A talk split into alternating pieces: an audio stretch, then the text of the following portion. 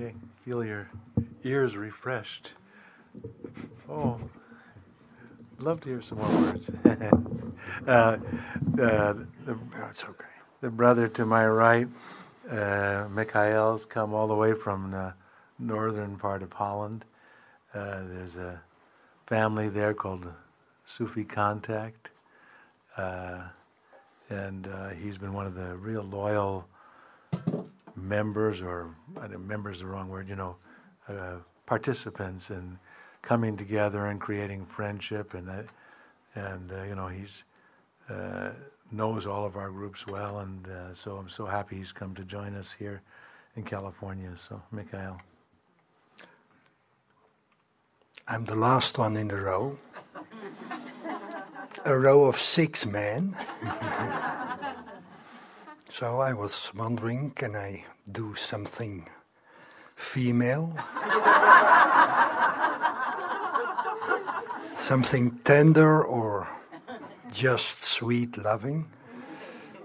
But I'm still a little bit in the silence of the meditation, so let's start by saying, Hello, my dear friends. Here we are. Because 100 years ago, a man took a decision just to go to an unknown goal in his life. Not knowing what to expect, not knowing what to meet, but just feeling he was a child of God, as we all are. And sitting here, we might um, feel and looking around that we maybe, I don't know exactly, but maybe we are one hundredth part of all the people following the inspiration of Pir-o-Murshid Hazrat Inayat Khan.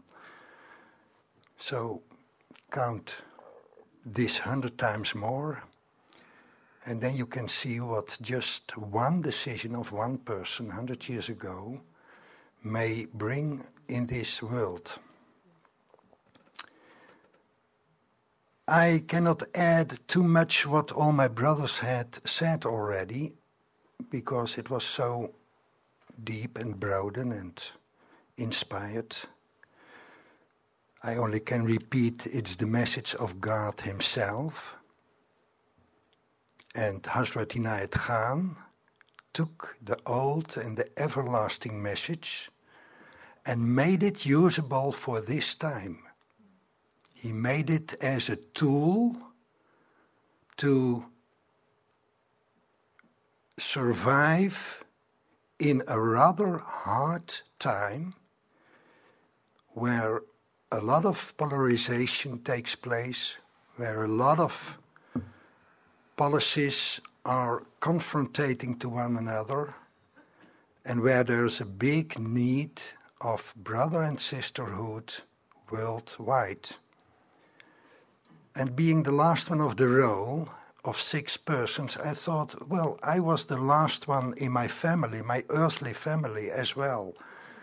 Also, a family of six persons a father, a mother, and four children. And I was the last one. And I was the only one who chose the Sufi path, so here I am united with my real family. And that's the family based on the father mothership of our beloved God. And Pir-o-Murshid Hazrat Inayat Khan was just his humble servant, as we all are. And that brings me close to Sufi contact, in which we only have murids, no murshids, no pirs. We honor Pir-o-Murshid Hazrat Inayat Khan as being the inspirer of the message of God, and we are all followers. So, our esoteric leadership is a collective form of five persons symbolically, symbolically express, expressing the five pointed stars with the five activities of healing, universal worship, esoteric classes, Ziraat, and Brother and Sisterhood. So that's um, a little bit of distinction. The founder of um, Sufi Contact was, uh, in my times when I met her, an old lady. She was already in her 80s when she uh, initiated me. And to be personal, after a long search in my life, being educated non uh, religious. My parents uh, warned me never to go in contact with any priest or any um, any reverend because they, in their view, they were all cheaters and they spoke from their own personal experiences, becoming both out of different religions and married, which was rather impossible in that time in Holland that someone of the Roman Catholic Church should marry somebody who was a Protestant or Presbyterian or whatever. So they didn't have that good experiences with uh, priesthood. And um, being educated on in that way, I had a big hunger to meet God because it was the forbidden side of life.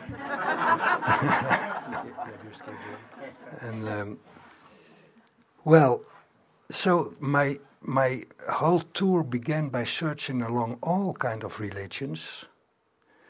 And when I was in the end of my twenties, also not really chosen, but just as a thing that happens, um, I came in contact with that special lady, Gowrie, and she really, her words touched my heart so directly that I really, which never happened, I really got, uh, I start crying, which was totally uh, paralyzing me, you know, because I never cried. So, and that was the beginning of touching the heart, and then I understood, wow here is something happening. It's not about what's in my mind, but it is just to open the heart. And that's what I wish for all of us here together. Let's open our hearts for one another, for the wonderful presence of God, His humble servant, and His wonderful message. Amen. Amen. Amen. Amen. Amen.